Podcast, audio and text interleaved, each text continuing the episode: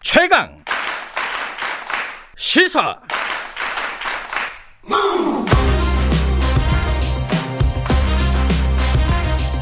지금 여러분께서는 김경래 기자의 최강 시사를 듣고 계십니다. 네, 아, 추미애 법무부 장관이 윤석열 검찰총장의 직무를 배제한 사건. 뭐 이 얘기를 좀 이어가 보는데 사실은 오늘 어, 뉴스타파 시민보 기자를 부른 거는 모신 거는 죄수와 검사라는 시리즈를 마무리해서 이게 이제 검찰 개혁에 대한 그리고 검찰의 수사 관행이나 이런 부분에 대한 얘기였는데 그 부분을 좀 자세히 좀 들어보려고 했는데 그 부분은 뭐 들을 수 있는 때까지 들어보죠 뭐 시민보 기자 나와 계십니다 안녕하세요. 예, 안녕하세요. 일단 저 징계 관련해 갖고 뭐 진- 전체적인 평가나 이런 데서는 뭐 남들이 다 하니까 예. 심 기자가 직접 보도한 부분들 네. 몇 개를 여쭤볼게요. 그 네. 홍석현 회장을 예. 만난 부분이 이제 그 변희재 씨와 JTBC와의 소송 이, 부, 이 부분을 이렇게 엮어서 아. 들어갔더라고요. 네. 그게 근데 당시 보도할 때는 그런 얘기까지는 하- 아직 안 했었죠. 그게 이유가 있는 것 같아요. 예. 이게 뭐냐면 저희가 당시에 이제 홍석현 회장과 윤석열 당시 중앙지검장의 네. 만남을 보도할 때 날짜를 추정을 했습니다. 예. 그 당시에 날짜를 11월 20일로 추정을 했었어요. 그 예. 근거는 2018년. 네, 2018년 11월 20일인데 그 당시 근거는 첫째는 그 당시가 11월 하순이었다. 예. 네. 라는 그 목격자들의 증언이 음. 있었고요. 그날 비가 왔다라는 증언. 그래서 음. 저희가 두 가지를 맞춰 보니까 11월 20일밖에 없다라고 음. 해서 추정을 한 날짜거든요. 네. 근데 저희가 보도한 것처럼 11월 21일에 이제 그 삼성 바이오로직스 사건에 대한 고발이 되고 뭐 이런 이런 일련의 흐름들을 음. 해서 보도를 한 건데 저희가 보도하고 나서 이제 추가로 취재를 해 보니까 음. 날짜가 이 목격자였던 술집 사장님이 음.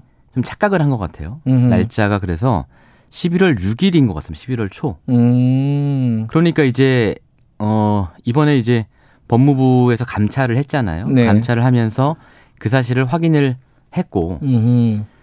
그렇기 때문에 날짜를 거슬러 올라가다 보니까 당시에 걸려 있었던 사건을 찾은 것 같아요. 음. 그래서 그러다 보니까 이제 삼성 바이오로직스 사건보다는 태블릿 PC 건이 음. 나온 거고 또 한 가지 이유는 삼성 바이오로직스 건은 어 이른바 범 삼성가로 음. 넓게 보면 홍석현 회장과 관계가 있지만 네. 직접 당사자는 아니지 않습니까? 예. 근데 태블릿 PC 건은 뭐 직접 당사자이기도 네, 하고 당사자이니까 예. 그래서 그래서 보다 아마- 직접적인 이유를 예. 이제 검명을 한 거다. 그런 거 그런 걸로 보여요. 예. 예. 근데 11월 6일만 해도 사실은 예. 바이오로직스 사건이 계속 시끄러웠을 때예요, 그죠? 맞아요. 그때 이제 예. 증선위에서 예. 이 사건을 드- 계속 들여다보고 있었고 네. 머지않아 검찰로 넘어올 것이라고 누구나 예상을 음. 하던 그런 네. 시기였기 때문에 사실 네. 11월 6일이냐 22일이냐는 그렇게 중요하진 않은 것 같아요. 음. 예.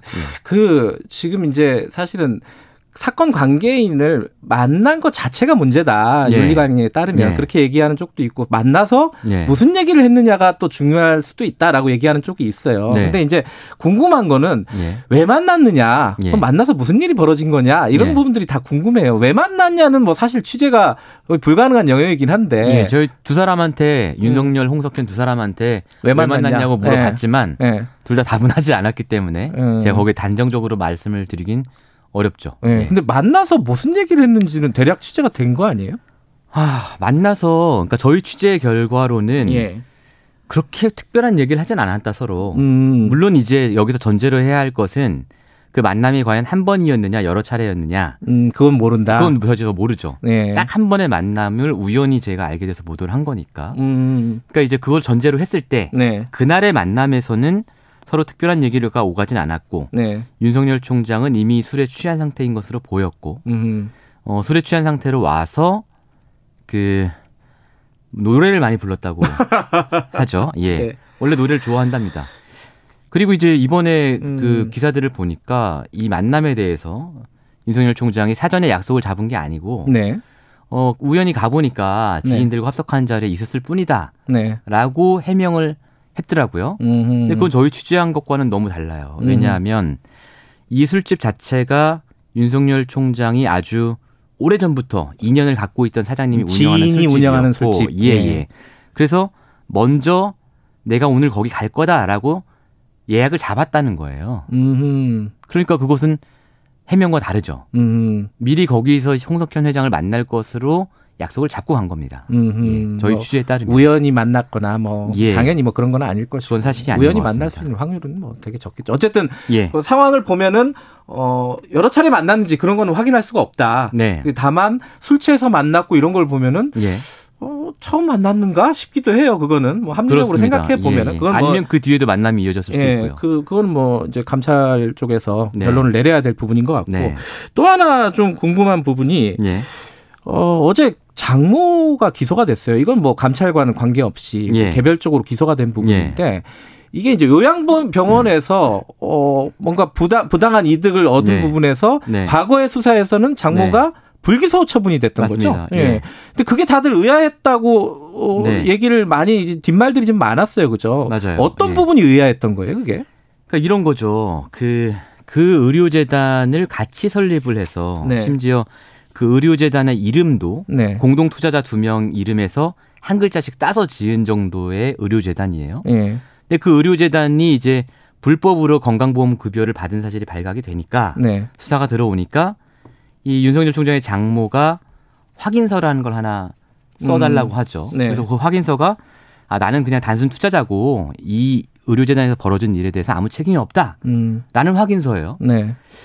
그 한 장을 근거로 이 공동 투자자는 다 이제 구속이 됐는데 음. 의료재단은 처벌을 받았는데 그 확인서 한 장을 책임 면제 각서죠. 네. 책임 면제 각서를 근거로 수사에서 빠져나갔는데 네.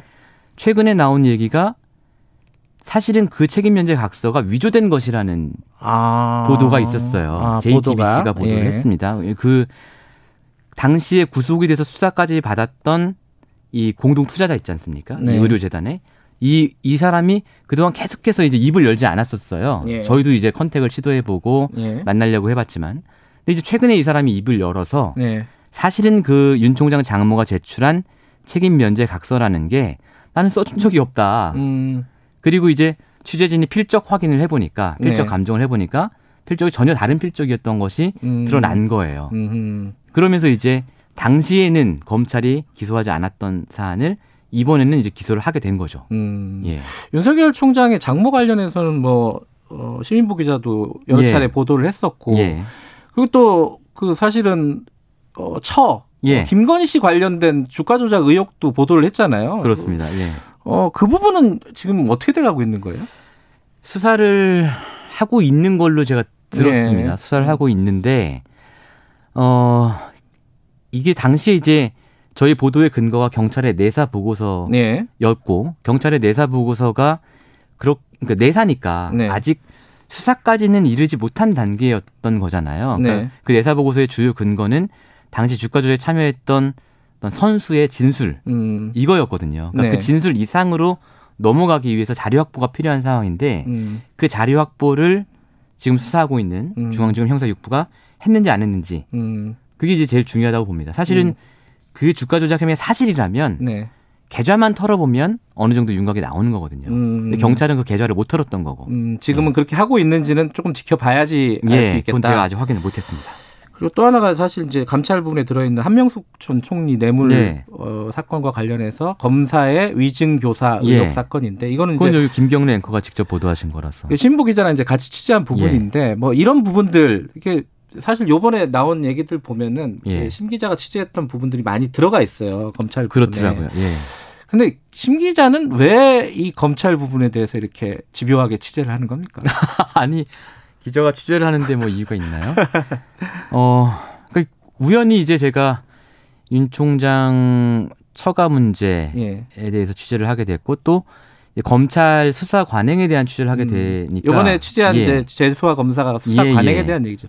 사실 이게 검찰 개혁에서 더 핵심적인 거 아니에요? 이게 추미애 윤석열이 싸우니 많이 이런 얘기보다 예. 검찰이 실제로 수사할 때 어떤 일들을 벌이고 있느냐 이게 제일 핵심 아닌가라는 생각도 들어요 내용적으로. 그 보면은. 저는 그래서 지금 추미애 장관과 윤석열 총장의 음. 갈등이 네. 오히려 오- 어, 정말 필요한 검찰 개혁의 본질적인 측면을 네. 좀 가리고 있다는 생각이 들어서 예. 이게 누가 옳든 누가 그르든 이걸 떠나서요. 예. 그 부분이 사실 굉장히 안타까운 생각을 음, 갖고 지금 있습니다. 한 예. 1분 반밖에 안 남았는데 아 그래요? 그 검찰 개혁의 과제가 뭔지 좀 설명을 해주세요. 음, 네. 그러니까 어쨌든 음, 원칙적으로 예. 검찰이 갖고 있는 모든 문제는 네. 검찰의 과도한 권한에서 네.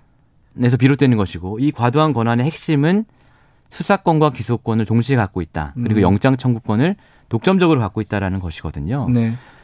그러니까 저희가 이제 이번에 죄수화 검사 얘기는 못했지만 죄수화 검사에서 보도한 그럼 이런 다음에 문제들, 한번 하죠 뭐. 이런 문- 예 이런 문제들을 없애려면 예. 이 과도한 권한을 해체해서 예. 여러 기관에 나눠주고 네. 그 기관들이 서로 상호 견제, 감시 네. 이걸 할 수 있어야 된다고 보거든요. 음. 그런데 지금 이번 문재인 정부에서 했던 검찰 개혁안은 비록 공수처 설립이 되어 있긴 했지만 검찰이 여전히 직접 수사권을 갖고 있고 더군다나 그 직접 수사권의 대상이 굉장히 넓어요. 음. 귀에 걸면 귀걸이, 코에 걸면 코걸이식으로 네.